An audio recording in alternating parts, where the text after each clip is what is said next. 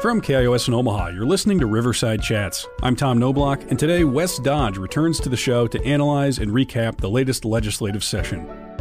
I'm disappointed in the Speaker's uh, decisions on what bills to put in what order because by choosing to put the most contentious bills at the top of the list, we end up having all the fights that we you see going on and on instead of doing what we really should be doing. I would like our legislators to wake up in the morning and think, how can I help the most people? How can I do the most good for the most people? And I'm not sure the first uh, bills that we saw that people were focusing on were trying to do the most good for the most people. We're talking about priorities, polarization, and what to expect next year. Stay tuned for the conversation after this break.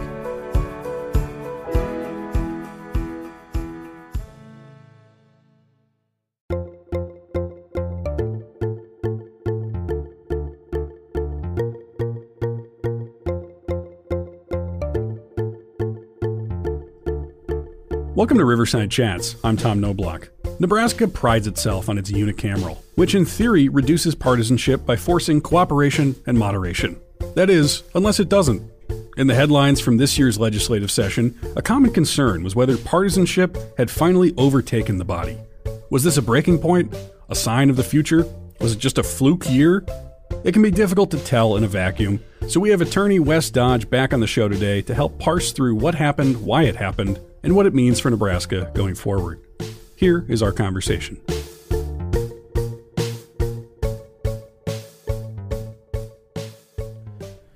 So, uh, the unicameral going really well, I hear. Uh, just smooth sailing these days, so exactly what George Norris hoped for, right? Yeah, exactly. It's going perfectly. so, b- before we jump into the specifics, I want to start with a couple broader philosophical approaches to legislative priorities. So, one school of uh, thinking about that would be maybe something that's utilitarian, right? To count everybody's interests equally, work toward greatest good for greatest number of people. What do you make of that as a legislative agenda? I think that is what we should be doing, and you and I are on the same page. I, I wrote some notes about what I'd like to talk about, and the first note I have is acrimony. You want to elaborate on acrimony? Well, I, I think that uh, this last session, a lot of people have focused on just the um, the the the hot issues, the stuff that divides us, and I don't think unites us. Uh, uh, I'm disappointed in the speaker's uh, decisions on what bills to put in what order because by choosing to put the most contentious bills at the top of the list, we end up having all the fights that we you see going on and on instead of doing what we really should be doing. I would like our legislators to wake up in the morning and think, how can I help the most people? How can I do the most good for the most people? And I'm not sure the first uh, bills that we saw that people were focusing on were trying to do the most good for the most people. Right. Well, so another school would be majoritarianism, which is to say, whichever faction wins the most seats uh, sets the agenda, and then party line really becomes what matters, not necessarily what's greatest for the greatest number of people. It's what's greatest for people within your party, right? So, uh, would you say it's fair to say that that has been kind of the prevailing mode of priority setting in the legislature this year? I think so. Yes. And uh, so that's not new. It's not like that's something that's so crazy, especially in a party system. Although I noticed that our local majoritarians tend to be uh, not particularly opposed to minoritarianism at a federal level. Like if, if say a Republican president does not win the popular vote, he still is thought to have a totally valid mandate, right? So we end up with kind of this weird mixture of party loyalty is kind of the the it seems like the the core of agenda setting, right? Which yes is fairly antithetical to the concept of having a unicameral. Uh, yes, yes, I agree. but that's where we are. Why do you think that's the case? Um, I, I, think a lot of it has to do with outside money to some degree. Um, there was a bill that Raybould had offered, uh, which was. Um, uh, I can't remember the number exactly, but it was to put limits on our, our campaign contributions and it was like $2,000. And, and we are one of the worst three states in the whole United States for, for campaign contributions. So, for instance, the um, uh, Opportunity Scholarship Bill that, that passed, if you look at where the money came from, uh, as far as donations to various legislators, uh, three or four that were big factors in that uh, got uh, around uh, from thirty to fifty thousand each. The Royers Kauth campaign. Um, she only got like fifty-four thousand dollars, but I think there was like one hundred nineteen thousand spent against Royers uh, from this these out-of-state. Well, it's a Betsy DeVos money, you know, so and she's got a vested interest in that. Uh, Linehan, who introduced the bill, her daughter runs the organization that you know supports that, and to me, it just looks a little a little shady, you know, and Yeah. and it's like how much how much do I matter to uh, Kauth? And she's she's my representative, but she received fifty four thousand dollars from this organization, and you know what do I matter to her Yeah. against that kind of of thing? So, I think to some degree the agenda is set by those people, uh, the party people. Uh, if you watch nationally, like Marjorie Taylor Greene, when she makes a when she makes some sort of uh, outrageous statement or create some sort of a, uh, event that people get excited about. Uh, I wish I could tell you the numbers right away, but I've seen, you know, she'll raise like $800,000 in 24 hours after she does something ridiculous. So, yeah. So you're incentivized to be ridiculous. Yeah, yeah, yeah. I, to to some degree, and and I think that's a commentary on us to some degree that a lot of us feel that that's what should drive us the gotcha moments. I want to get you. I want I want to say something clever and embarrass you or whatever I can do to you know grab the moment and, and be on social media or whatever. Why, why is it that uh, this idea that being ridiculous or being entertaining, why, why do we have to sort of rewire our brains? Is it really that electoral politics is so easily uh, swayed by what's flashy, what's entertaining, that we can't get to a point of boring functionality? Wow. Uh, so that's like an in depth sociology, psychology question, right? And I don't know if I'm completely qualified to answer that. Or do you teach, um, oh, what's his name? Huxley. Um, Yeah, Brave New World. Brave New World. Do you teach that? I have haven't you taught it, that? but I mean, it's it's the same idea, right? I mean, Right. Then you, you can follow. I mean, Huxley was then the basis of Neil Postman's amusing ourselves to death, right? We get to all these people who sort of said this is a real problem and it's happening, and a lot of those people were writing before social media, which in really. the third in the 30s, I'm, it's 30s. impressive. Yeah. But then that was like, oh, television, this is crazy. People are going to amuse themselves to death. I don't know that he would even have c- comprehended Twitter at this point.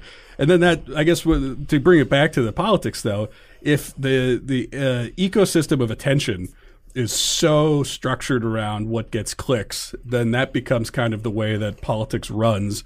And then, you know, ev- on top of that, you have everything being nationalized, right? Like, I think people struggle to think about sometimes what should a local priority be when you don't really have that much local journalism and it's hard to tell what are the local issues, how do those differ from the national issues. Um, do you think there should be different priorities nationally versus uh, at the state? I think I think at the state level there should be priorities that are different than the national level because I don't think the national uh, government can necessarily understand what's going on at the state level. Um, but I think that one of the problems that we, we have is that because of the party influence and because of the money influence, those are national organizations that can get control over Congress people and things like that. So they care about you in November and May, but they don't care about you the rest of the time. Mm. So I think if you can fix if we can fix our electoral system so that they have to care about you 12 months out of the year, then I, I think everything kind of takes care of itself. I hope so, but I'm I'm you and I have talked a couple times now. I think I'm a little more positive than than you are in some of those regards. But I, w- I wish I was more positive. It sounds nicer. Um, but okay, so let, let's again before we get directly into the specifics of what happened here. So, if we agree that utilitarianism makes some degree of sense as a set of priorities, what might a utilitarian agenda for the legislature have looked like? Oh, um, well, it, that's even hard for me to answer. I, I wish I, I, it would be like reduction of taxes. It would be improvement of education. Um, it, it would be uh, infrastructure and how we can make it better. Maybe how we can work, work with the federal government to get money uh, to do things with, with our health care systems, with broadband across the state, those kinds of things. All of those things are pretty boring. Right. But but we shifted to the the other things that were the the shiny object that gets people excited. So I, I think that would be the agenda. And when you look at what we dealt with, we didn't deal with a lot of those kinds of things. Right. Uh, this last session. And so, how new is that? Uh, has the boring stuff been able to be the priority in the past, and this is relatively new to, say, the last five, six years, or was it always this struggle? Uh, I don't know where I've read it exactly. I think it kind of is the uh, the the contract for America era, mid '80s. Newt Gingrich. I don't remember when he did that, but if you look into it, uh, I think he like he used to get on C-SPAN, and he'd be the only person in the uh, the chamber and he'd be he'd be on the air and he'd come up with some outrageous things and he'd be attacking people and he'd be he'd be firing people up.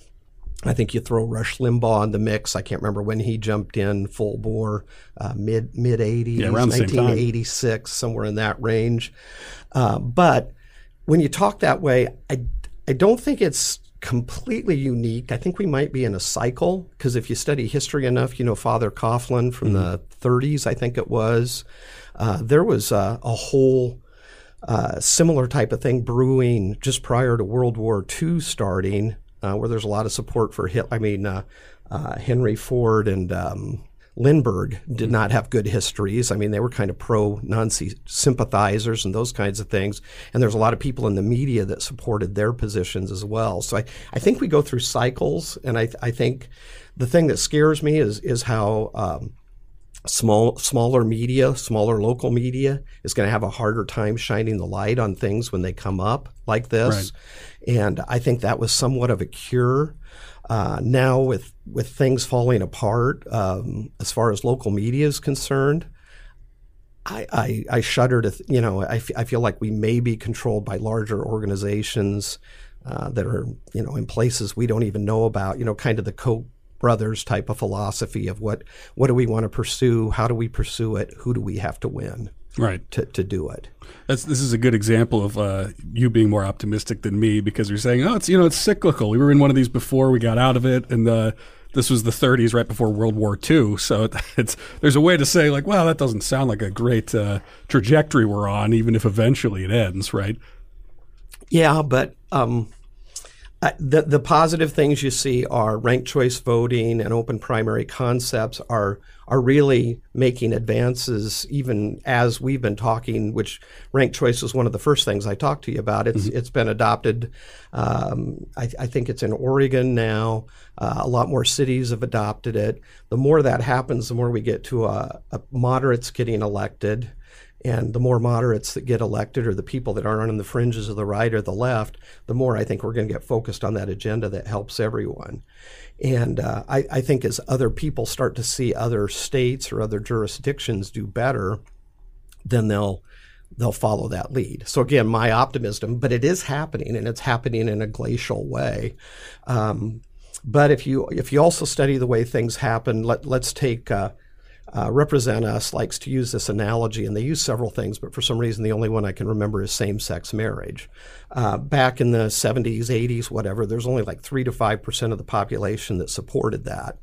And then uh, even in Nebraska, I, I, think we passed a ballot initiative before it was adopted nationally uh, against it and and and then it skyrocketed. I mean, I don't know what the numbers are nationally exactly, but I think they're 60, 70% or whatever. And even your libertarian types who are sometimes hard to deal with in this area, they're like, "Hey, leave people alone, let them let them do what they want." So, I think if you just keep fighting the fight and then eventually you hit that tipping point where things improve.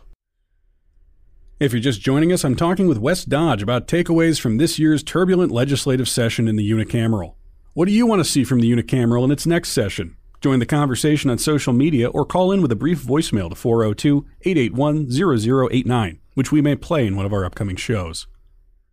So, did we hit a tipping point this year? Maybe not towards improvement, but uh, toward something worse that will have to eventually reach another tipping point toward improvement? In regard to the state legislature? Yeah. I don't know. I don't know what's going to happen. You know, um, Megan Hunt has said she's pretty frustrated with the way things have gone down and the way she's been treated and that kind of thing. And she'll continue this filibuster technique of kind of slowing everything down. If she does that, there's going to be more animosity uh, from people. Uh, I'm hoping that we can just continue to educate everybody that if we elect people who, who don't feed into that on either end, that uh, that maybe we can get those things to stop. Again, my optimism versus your pessimism. uh, I, I, try not to be pessimist, maybe a little cynical, but uh, anyway. So let's talk about the, the, filibuster because that's if if there's a word people probably associate with what happened, whether they know the details or not, it'd be that there was a filibuster that lasted for a long time. So maybe just uh, procedurally, what is a filibuster in the unicameral? I honestly can't tell you the finer points about how it works in our state unicameral. We well, I would like to say we've all seen Mr. Smith Goes to Washington, but we all haven't. But the, the old concept of the filibuster on the national level is somebody takes the floor and they try to talk for until they collapse pretty much. And it's like, we're going to slow things down and we're not going to let this happen. I think on the state level, you kind of get together with people and you just keep, keep making minor, minor motions or amendments or additions to existing legislation or you argue about rules and you just you just keep getting uh, three or five minutes or whatever it is and you just keep doing that over and over and over again. Uh, when you have people that are supportive of you uh, they can jump in and take some of those uh, increments of time. In fact when you watch it i don't know how much you watched on tv but they kind of get together and say the four of us are going to take the next five so that uh, Senator X can go use the restroom, mm-hmm. you know, and then they come back and they, they take it over again. Uh, Slama actually tried to filibuster the uh, the voter ID bill, you know, which which passed, and a lot of people. I shouldn't say a lot of people because it was uh, it, the the the vote said we should deal with it, but uh, there was a lot of people that weren't entirely supportive of that, and we got a bill that that kind of says you have to have voter ID, you have to have a picture, but it just kind of expanded how broad that could be. Slama didn't like it, so she did a filibuster. Uh, she did not have a lot of support, so she petered out pretty quickly. Even the people uh, on the right um, didn't, you know, there wasn't p- people jumping in and picking up those five minute periods of time to give her a break to interact with her, that kind of thing. So sometimes the message gets sent, I think, when you go too far one way or the other, too, even by the people in your own party. But so as far as what, what it does is you are taking up all of the time that would otherwise be spent on other bills or other proposals, whatever it might be. Correct. Or even other debates. Correct. And so, in theory, you take up so much time that resistance starts to wane. And so, people on the opposing party would say, I'd rather be doing something than continuing to filibuster for possibly forever, right? Correct. Okay, so let's talk about what what was filibustered. Why was it filibustered?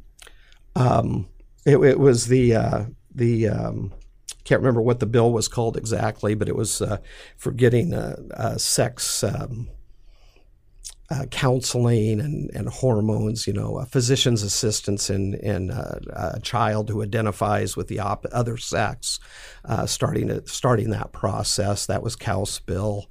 And it was um, banning all of that. Um, yes, yes. I, again, I don't know the real fine points of that, but in essence, it, it kind of takes the parent's ability to be proactive in that regard away from them until the child reaches 18 or 19, maybe. I don't, uh, you know, until adulthood. The age of majority, yeah. And so this became uh, the, this became filibustered because it was something that the Democrats in the unicameral did not want to see pass, and so it was sort of uh, it was prioritized that this filibuster would be worth the amount of time that might have been spent on other bills because if they could sink this one, that would be the greater good. Right? Yeah, I think there was that one. There was the concealed carry uh, one, and then the school the school voucher one. I think all of those kind of had to take on some some filibusters. And and yes, people that were against those things uh, slowed everything down. And I think the message was supposed to be: if we're going to deal with this, we're not going to get anything done. Let's deal with those utilitarian things that you and I talked about earlier. Which means part of this is on the speaker because they set the agenda. And if the speaker chooses to put those kinds of things at the top of the agenda, and it, that would be an interesting question to ask if you get uh, people that are in the legislature. Why why did he choose to put these things at the top of the list? Why can't we get 20 or 30 bills that, that most people agree on passed, and then we can start playing playing with these things that are that difficult. Well, so if you had to speculate, why do you think this was considered the agenda that was worth fighting the whole time? I think of the the money things that we talked about earlier. I think I think um, nationally. I mean, when you look at this, it's a, it's similar bills. You can turn on the news and you can sit. Uh, Iowa's doing a special session. I don't know when it starts. It's very soon. It might be this week. I don't know uh, on the abortion issue. Uh, uh, that was triggered by the Supreme Court, but the trans issue, the trans uh, um, medication type of issues, those are everywhere. Uh, Tennessee, uh, uh, Utah, uh, the the governor actually vetoed it, and they overruled rode his veto. It, it's all over. So it's when you talk about going national, that's what I really hate is because the parties and it, and it's it's the most outrageous of the parties and the people with the most money that support those outrageous positions put the money into it and all of a sudden they're the top agenda items in all the states. Right. And it's because I think it's because money has an undue influence on what we're doing here. Right. Well, specifically, I don't know the exact numbers. Do you do you have any idea how many trans identifying people there are in Nebraska? I don't, and I've actually asked people that are real strong on on that issue. I do know because uh, the the Utah governor actually happened to be on Meet the Press yesterday, and I watched it. Uh, down there, it was trans athletes, and I think it was uh, I think he said it was eight. Right. You know, in the whole state, and there's like eighty five thousand kids competing. So it was eight out of 85,000, and only two or three of them were relevant.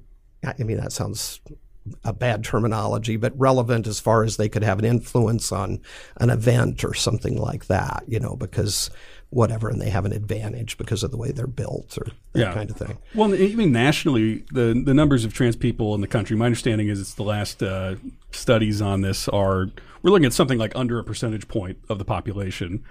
And so when we think about that, uh, as far as Nebraska goes, we, to contrast it with utilitarianism, which is we're going to try to do the greatest good for the greatest number of people, focusing on such a small subset and then limiting their options feels like a very targeted, uh, specific approach uh, and kind of a, a, counterintuitive one if we're saying we want to impact the greatest number of Nebraskans, right?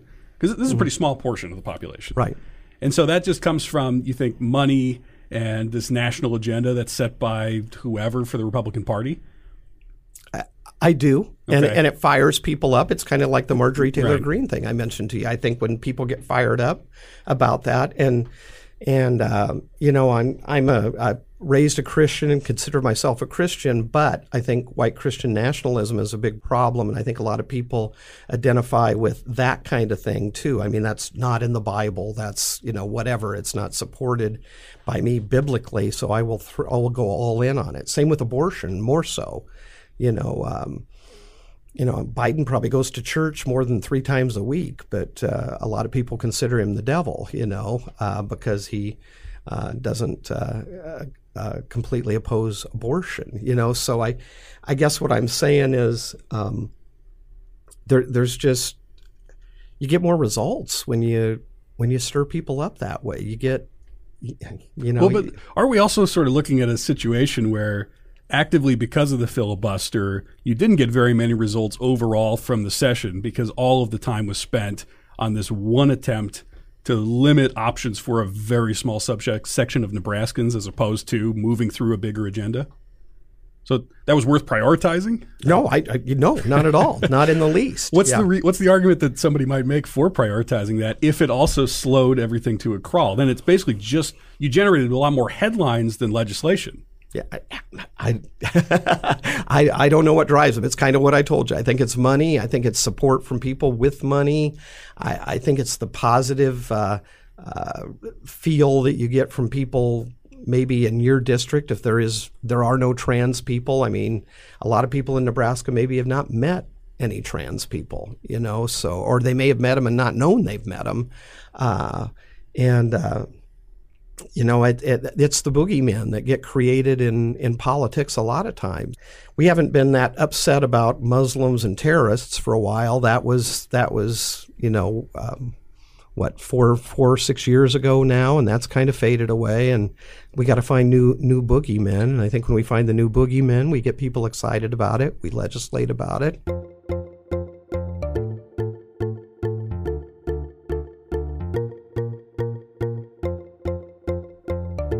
I'm talking with Wes Dodge about takeaways from this year's turbulent legislative session in the unicameral.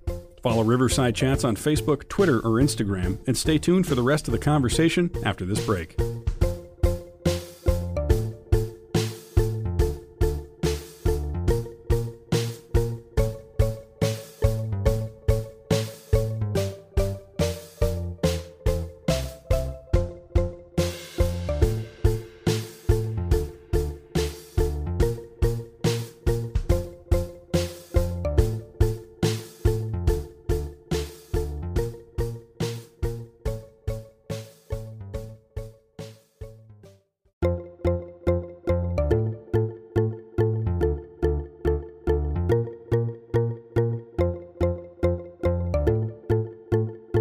And welcome back to Riverside Chats. I'm Tom Knoblauch.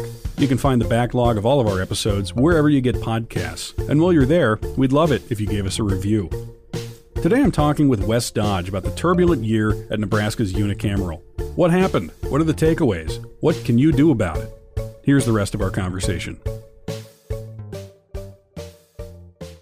Nationally, if you look at polling, it doesn't seem that limiting healthcare options for trans people or uh, a lot of what Republicans are doing to limit access to abortion is especially popular with the general populace. Is Nebraska different from that? Are these things Nebraskans want? No, I think it's people not paying attention.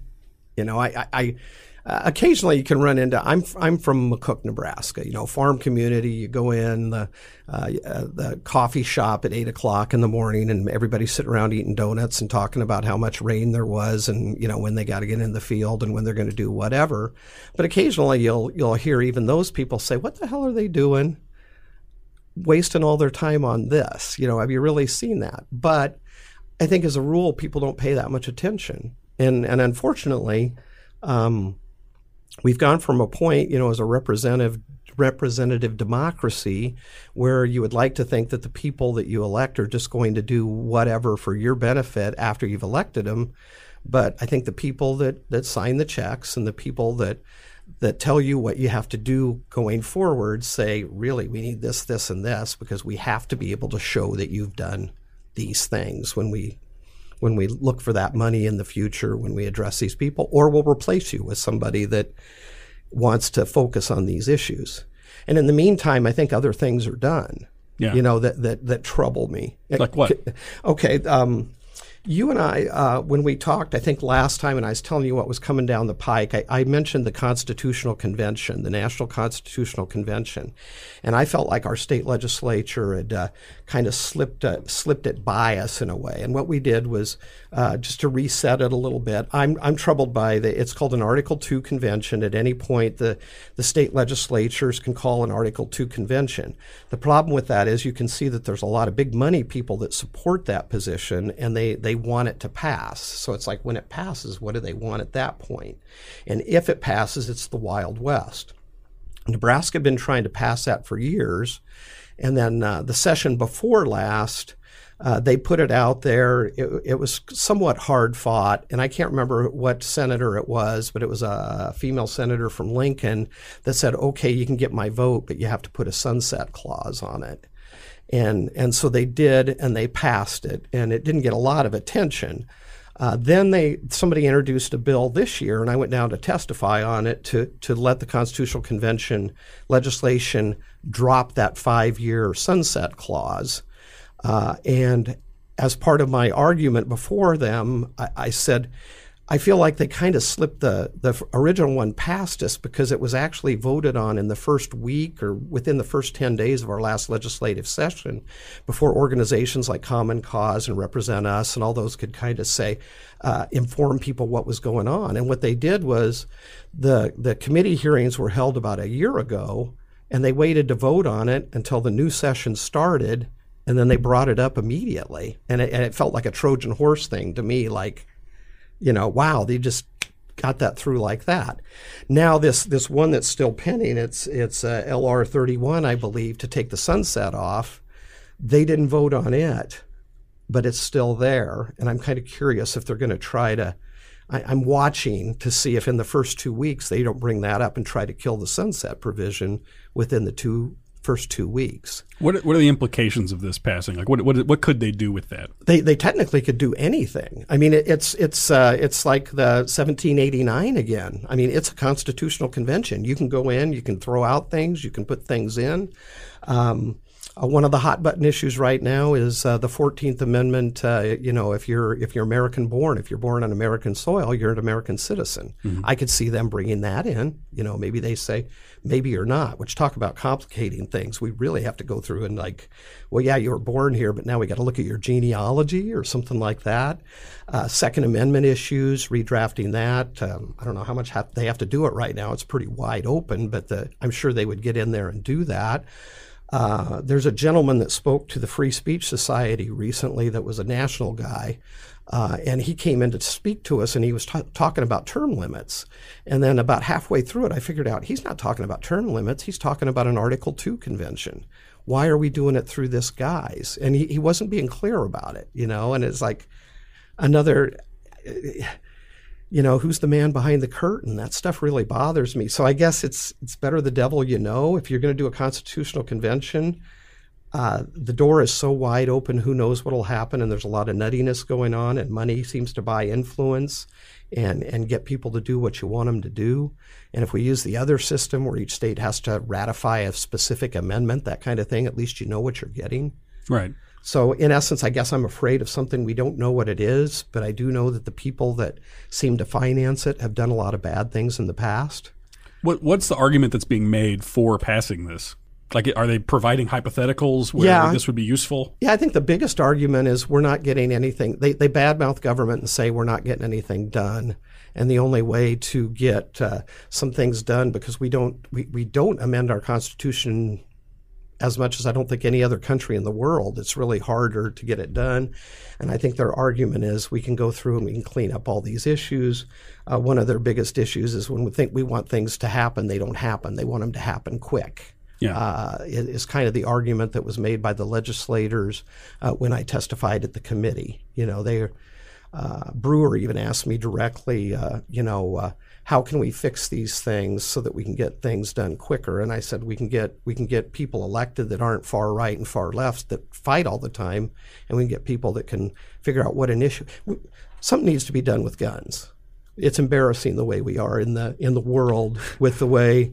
You know, we have people dying on a regular basis, and it's a it, it, we're we're numb to it now, and it's also embarrassing the way we handle our our health uh, care situation, although it seems like it's a little better lately. But, uh, you know, when you compare us to the world, we stink. Our education is going down. We used to be the top. Now we're, are we in the 20s, you know, like 15 to 25 Something when you look at how we stack up? I remember when I was a kid, we were, you know, top five, one or two in most things. So, um, but this this is pretty different from again the priorities of the legislature, right? Because, for example, something needs to be done about guns. Didn't they do things to make sure there's more guns in more places? Right. Yeah. And so something like that passes. Does that come from uh, popularity, or is there like polling on Nebraskans and their thoughts on any of this stuff, or is it all sort of just you have to assume that the uh, the representatives are talking to the constituents and that that factors into it all, and we sort of hope that the system is just doing what it needs to do and it's popular? I think if you polled Nebraskans, a lot of them would be pro, pretty open to, to a wide open view of, of gun and ownership rights. Mm-hmm. And again, having grown up in western Nebraska, and this before everything went wild, I could walk out of my high school and there would be guns in the racks in the back of the pickups because it was pheasant season. They'd be hanging there, mm-hmm. you know, and, and, some of them probably weren't locked. You know, I, I don't know. Uh, things things have changed, but I think a lot of people that live in those areas, you know, they, they think the people that are running around shooting each other are the bad guys in the big cities. And, and uh, we're going to lose that shotgun that we used to go pheasant hunting, or we're going to lose our deer rifle. And they, they make you worried about those things and they manipulate you, you th- that way. And then, I don't know. I just I just feel like that's what they use to to pass other things. They want to fill the even when you have a good press, they want they want the press to notice these things that are are the flavor of the week, and they uh, in the meantime they can be running some other stuff that nobody's paying any attention to. Right. So So, okay, what, what else? What are some of the other things that passed that stood out to you in this session? Um, well, I just focused on the the pro democracy types of things, and uh, so I already talked about the voter voter ID thing. Actually, given the fact I didn't think voter ID was necessary, it's a pretty good bill because it's really broad. Um, you can use almost any sort of ID with a picture on it and your name.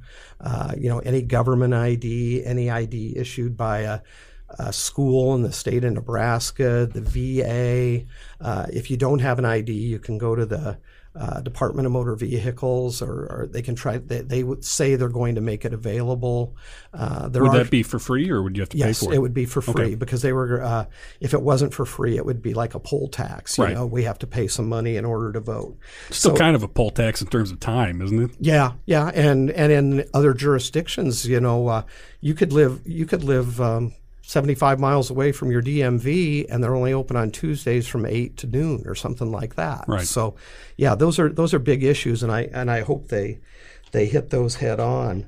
Um, as far as other bills, uh, LB 20, which was to give felons the right to vote, you know, after they're off paper, that is still pending. Uh, uh, Senator Wayne, that was a big deal for him. I, I hope it passes. I can't think of a reason that you shouldn't be able to vote when you're off paper. You know, you should have all your freedoms back. When I say off paper, off parole, right, off, off right. Uh, probation, in case anybody doesn't know what that means.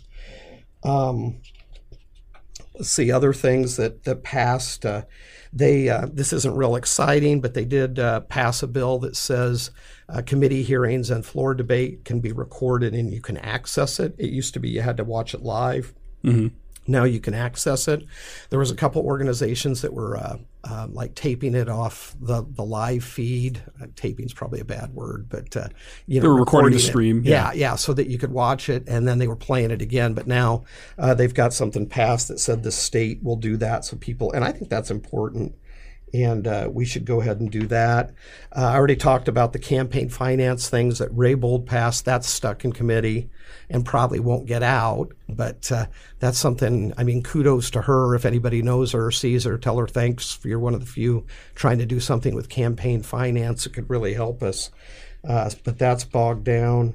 Um, let's see, winner take all. They are trying to do away with our electoral college division. Um, that is not out of committee, but it's not dead. I, I, don't think it'll come through, but they bring it every time, mm-hmm. trying to turn our, our unicameral back into a bicameral. Uh, that comes up all the time. Uh, and I think that just creates more, the more people we get involved, it takes us back to what Norris was trying to get away from. I, I would, was joking with people if you don't like what you're seeing in the unicameral right now, we'd probably just be doubling it. But and that, we, that that's kind of the argument, isn't it? Like we, we could continue to do this, we could double down on it, we can maybe do it more successfully, which is to say, uh, majoritarian approaches to legislating. Yeah, although I would say that there's a lot of problems in places like Ohio and and uh, uh, I think South Carolina and and some of these places where it's just it's just a mess because the the bicameral system allows you to have two two ways to create all these roadblocks and then you right. don't get you don't get things done that you should get done. My point though is that the if you're a Republican in the unicameral right now, you want to be able to continue to achieve your agenda, in which case the unicameral is in some ways an impediment to just, you know, the party line. Yeah, I, agree, I agree with that. And you think that would impediment would be less if we went to we added a Senate? Potentially. Yeah. See, I, I think it creates more more avenues to, to create more headaches because you're, you're going to get uh, you're going to get a couple more people that are that are problematic on the right or the left that are going to want their way or no way, and we're not going to be able to find that consensus.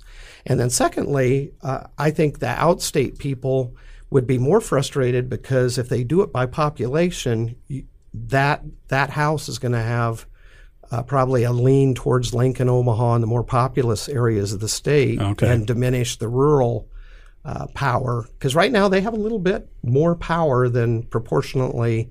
I don't want to say they should have, but what would be considered equal. Sure, know? yeah. it's similar to what ha- ha- goes on nationally. There's more power with rural states than there is, you know, with uh, heavily populated states. If you're just joining us, I'm talking with Wes Dodge about takeaways from this year's turbulent legislative session in the unicameral. What do you want to see from the legislature in its next session? Join the conversation on social media or call in with a brief voicemail to 402 881 0089, which we may play in one of our upcoming shows. So from from your list uh, that you've been going through, it sounds like a lot of cans are getting kicked down the road as opposed to a lot of big legislative achievements. Is that fair to say? Yes. So what what all what are some of the other things that didn't pass that are notable? I, got, I kind of went through a lot of them, but um, th- some of them are good. I mean, uh, like I told you, the uh, the unicameral thing and and that kind of deal. But uh, there was one that appears to be stuck in committee, and I can't remember who brought it, but he in essence wanted videotape of all aspects of the voting process from beginning to end. He wanted cameras in the voting booth. He wanted cameras outside. He wanted cameras as you walked in. He wanted cameras on every single person that, that touched a ballot, uh, that kind of thing. And the main thing there is money. Mm-hmm. Uh, it would just cost a huge amount of money. Uh, there was some attempts to kill vote by mail uh, that that uh, uh, are languishing, and I think we have 11 counties in the state that are all vote by mail. So that creates problems because it's the same part of the state that's that's doing a lot of this being upset about shortening the times you can vote and not being able to do it. Remotely in some way or another that uh, are, are raising a stink. And then there's 11 counties where that's all they do. Um, well, voting's a good one. We we did a show on that where I talked to somebody um, who had looked at the research, who said essentially that there's really no statistical uh, evidence of voter fraud in Nebraska, and so the whole thing is a lot of money spent solving a problem that doesn't seem to exist. Um, but it's a priority again because it's what part of the, this national uh, agenda that money filters its way here? Or cable news says this is a problem therefore it seems like a problem? Yes and they and it fits into the uh, election denial aspect of things too. You know it's like uh, there's all these other things nefarious things that are going on that are problematic. Uh, just just last week uh, sarpy county had to do their their audit of their their votes and figure out if there was anything that went on there. And I think they found two people that might have voted there that that uh, still didn't live there. They'd moved somewhere outside of it and still gone in and voted. And I think they spent eighty-eight thousand dollars. Is that I don't know yeah, if you saw it. Yeah, eighty-eight thousand dollars to find and accomplish nothing. And uh, yes, that goes on over and over and over. And uh, and then by the time we're talking about it, unless you have that context, it sounds like okay, well they, they're addressing this problem. They're continuing to figure out the specifics, right? We we lose some of the context, which is uh, that it's rooted in you know nothing. Yeah, and it's rooted in limiting the vote. Right, that's true. And, and my is... yeah, my per, my perception is if if I'm a citizen, if if I'm not a felon at this point in time, and uh, you know, I'm I'm old enough. I should be voting, and so should everybody else that meets that criteria. I mean, it's pretty low low bar, and most people meet it. And and uh, a lot of what people are fighting against, it's a felony. You're going to do some serious time if you get caught on it. And in the history of Nebraska, there's really been no nobody ever convicted of it. There's some quirky things in like Lexington uh, years ago that was something to do with I, I, can't even remember the finer points of it, but it was pretty benign. It was a slight misdemeanor, and it, they don't count it as a violation of this. But uh, right. two people out of you talk about trans people and how many there are in the United States. There's uh, a lot fewer people who have uh, falsely voted, and yet this dominates a lot of our politics. True. Yeah. So I, I, guess an adjacent issue I see is if Nebraska politics are more or less dominated by cable news talking points or whatever Matt Walsh is crying about today, mm-hmm. then I don't know. Does this conversation can, can, you break through that, or is the media landscape so overwhelming that it's you know a show like this, us talking about issues, or any of the research that's done by some of the journalistic, uh, local journalistic hubs? You know, there are maybe some modifications to who to how elections work, right? That's your general solution there. Mm-hmm. But the other thing is just the the media itself. It's not like the way people learn about things. Uh, I don't think that that's going to change drastically. People are not going to go read these 800 page books to try to understand issues. You know, they're busy. They don't they don't want to spend all their day having to understand all of this. But I feel like we've just spent 40 minutes really talking about how there's this huge divorce from what legislation impacts and then the amount of Nebraskans out there and concerns and problems that they have. and that feels kind of insurmountable, don't you think? Um, yeah. but have you, have you, ever heard the starfish story? They like to tell the starfish story in, in churches. Have you ever in case anyone hasn't heard it, let's uh, tell it. Uh, it's, it's, like there's a guy walking on the beach, and there's hundreds of starfish washed up on the beach, and and he's walking around, he's picking them up, and he's throwing them back in the water, and somebody walks up and says, there's so many starfish there that you know thousands of them are going to die. You know what you're doing doesn't matter. And then he picks up a starfish and he throws it into the ocean. He says it matters to this one. so uh, uh, I guess I guess you have to keep fighting. I mean, we've had a lot of fights that have happened in our country that weren't popular. We've had problems. I mean, we tend to go the woe is me and everything's terrible all the time. But let, if we go back 100 years, they were worse. I mean, they're, uh, gosh, we're, we're on the border, but I mean, almost 100 years ago, women couldn't vote. We're in a better spot that now than we are, we were then, but we still do the woe is me aspect of things. But it does have to get better. And when we're not having people um, run us in a way that uh, is is helping the most people. And my biggest fear, I mean, you, you talk about the nuts and bolts of daily things. My biggest fear is a lot of these people are anti-democratic. And my biggest fear is if enough of these anti-democratic people get elected, we are in a world of hurt because we will we'll start being like Hungary and some of these uh, countries that are starting to push towards authoritarianism uh, that still has kind of a, a demo, democratic fallacy behind it, you know, and and uh, I think we're getting closer to that. I think we kind of dodged a bullet a little while ago, but it's still there. Uh, the Supreme Court is problematic because even in the uh, um, the the, the uh, independent legislative uh, uh, I can't remember the terminology exactly, but was going to give the legislature the ability to award electoral counts. That that case was successful, but there's language within it that's dangerous. If you look at it, it kind of still leaves the door open for people to do things. So uh, Ohio right now, you know, we have a ballot initiative in a couple of weeks, Ohio is doing a special election just on ballot initiatives to say you don't have to get 50% to put something on the ballot. Now you have to get 60%. So they're going to have to have enough people show up in Ohio to vote to still say that the 50% cutoff is okay. So they're trying to create a situation where you have to have a supermajority of people to get something on the ballot. Which is That's an attempt, anti-democratic. It's an attempt to reduce ballot initiatives yeah, from passing. Yeah, yeah, yeah. And, and to take more power away from the individual voter, the individual citizen. So we have to show people those things. Uh, you can actually get on some websites and things and send some emails and communicate with people in Ohio and say, go out and vote. You know, make sure you still have these rights. Why should we take them away? Uh, we got the people now on the uh, um, the uh, Opportunity Scholarship ballot initiative and, and the people that, that spent all their time on the floor of the legislature saying everybody wants this.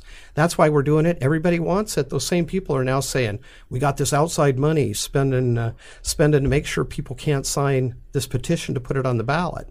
Well, if everybody wants it, why are you afraid of it being on the ballot? We'll put it on the ballot. It'll pass. Right. You know, democracy. As we wrap up, then, if you can make a few predictions, what, what, what do you anticipate next year's legislative session looking like? Is it a lot of the same? Are we stuck in filibusters? Do things get done? What's the priority? I, am I'm, uh, I'm probably with you there. I'm I'm not optimistic on that. I'm kind I'm hoping that people watch this last session and watch this next session and they look at what their legislators are doing and they decide do I really want that person representing me? Do I really want that person that creates all this acrimony and, and helps us not move forward on things that we should move forward? And then we get some good people that run. I wish we had, I wish our legislators got paid better. You know, uh, there, I think there'd be better people uh, running if you could make twenty six thousand a year instead of twelve thousand a year. Um, you know, I'd like to see those things happen, but I, I guess I'm negative in the short term. But I'm hoping that enough people see how bad things are that it, that we can we can get the pendulum to swing the other way. And then another thing I wanted to bring up, which I think um, you and I talked about a little bit before we, we went live with this was uh, there is the opportunity potentially coming up for open primaries. And uh, I'm hoping that there's a ballot initiative that comes around the corner in the next uh, several months that says we want open primaries. And for people, you, you, kept talking about what the parties want. If we have open primaries, it'd be similar to what California uh, does right now, and, and that tends to get people fired up. But yeah. Uh, um, California was a disaster in about 2008. It was going bankrupt. The infrastructure was bad. Um, it was just an absolute mess. Public polling uh, had the uh, support of the California legislature at 14%. I don't know how you can get that low, but 14% of the people liked um, the California le- legislature. They, they adopted an open primary top two system. And uh, after that was adopted, they started passing budgets. The infrastructure improved, the debt was paid off, the economy improved, and and now the uh, California legislature um, polls in the 80s. I think it's like 83% positive since they've had open primaries. Uh, if we can get open primaries here, right now, um, 20 about 24% of our population is independent, is registered as an independent.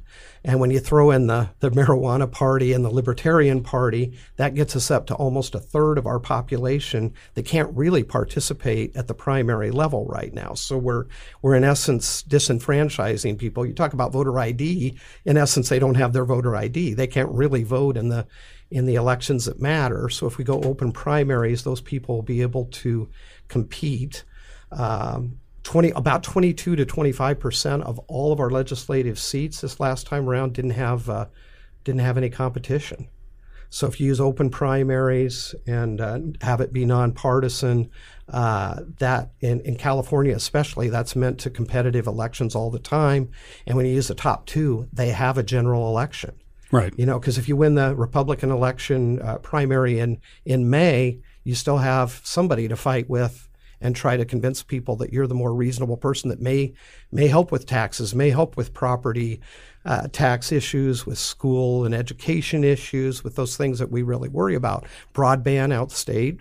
Um, if there's two people running, who's going to be helping us get that, get that done? So maybe we can do that. So I'm really optimistic. I hope people keep their eyes open for a, a open primary uh, ballot initiative, and, and I just want, if, if this is the first time you've heard of it, just keep your ears open for that kind of thing. Of course, I still like ranked choice voting, but you have to, uh, you have to, you know, do what you can. I mean, throw that single starfish out there. I guess is the is the connection there. I think that's a good note for us to end on. So thank you for coming back on the show and walking us through all of this and throwing some optimism out there. okay, you're welcome. I hope to come back again.